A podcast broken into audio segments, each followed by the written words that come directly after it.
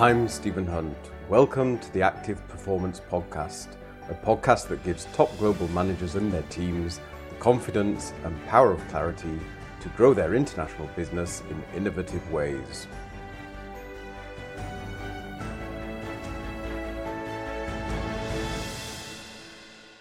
This week, bad behavior, why you need to deal with the root causes, not the symptoms.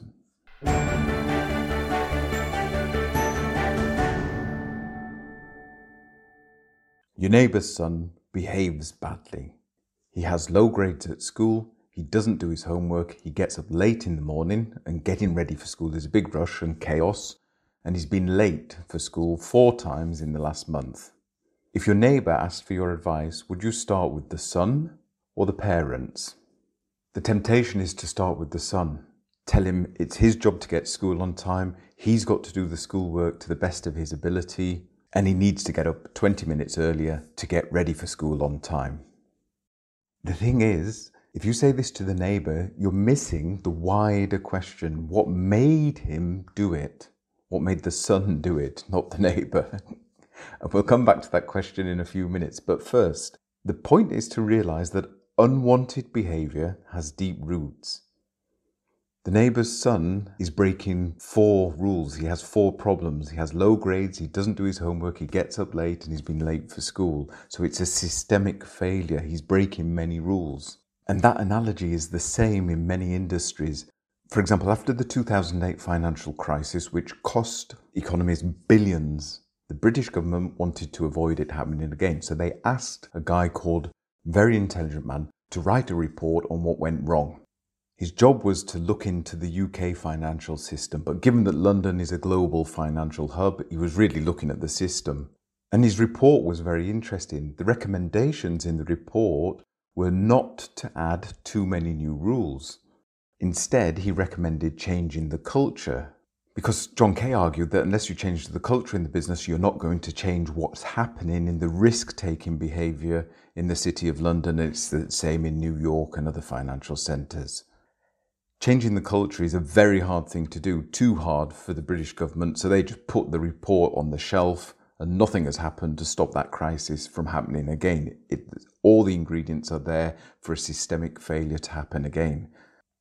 That's not good, but at least they've recognised if you're going to solve the problem, go for the root cause.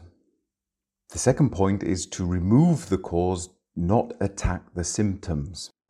So it helps here to think of an example of an extremely undesired behaviour, an addiction that's causing problems. Let's say an alcohol addiction. I love these people who say to alcoholics, "Stop drinking," as though any alcoholic hasn't already had that idea. The symptoms are clear. The person drinks, gets drunk, and cannot control it. The root causes are complex. There's a myriad of reasons why people get addicted to alcohol, or to cigarettes, or to gambling, or to gaming online, or to shopping.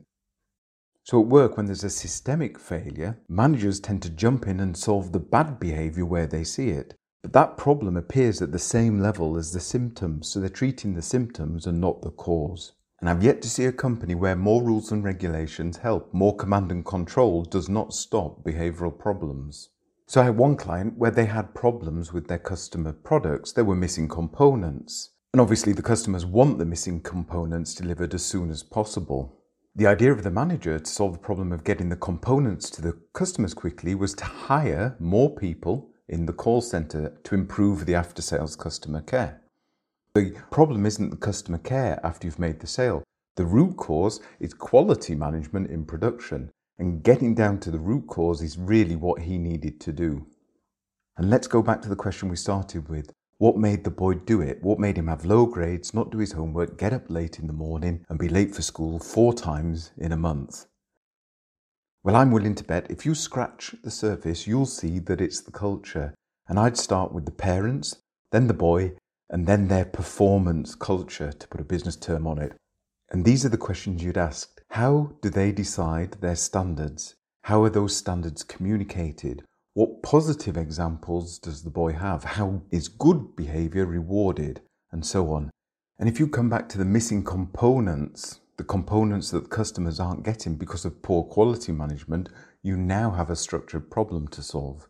So you can ask questions like, what quality standards are used in production? Then you can ask about the quality standards in other functions. What quality standards do they have in design, supply chain, purchasing, and distribution? What's the culture of quality in the company? How does the top management team live and communicate this culture of quality? Because these are the questions that solve the problem. 9 times out of 10, quality problems have an element of weak top management behaviour. So to sum up, putting in place additional checks, procedures, or systems alone do not solve the cause. The root cause of negative behaviour is putting the right culture in place. At home, it starts with the parents. At work, it starts with the top management. That takes courage, and it's positive behaviours and being a role model that really gets the best results.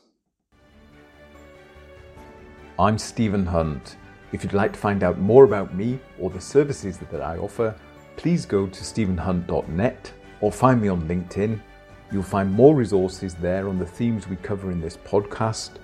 Join me next time for more on how top global managers use confidence and the power of clarity to grow their business.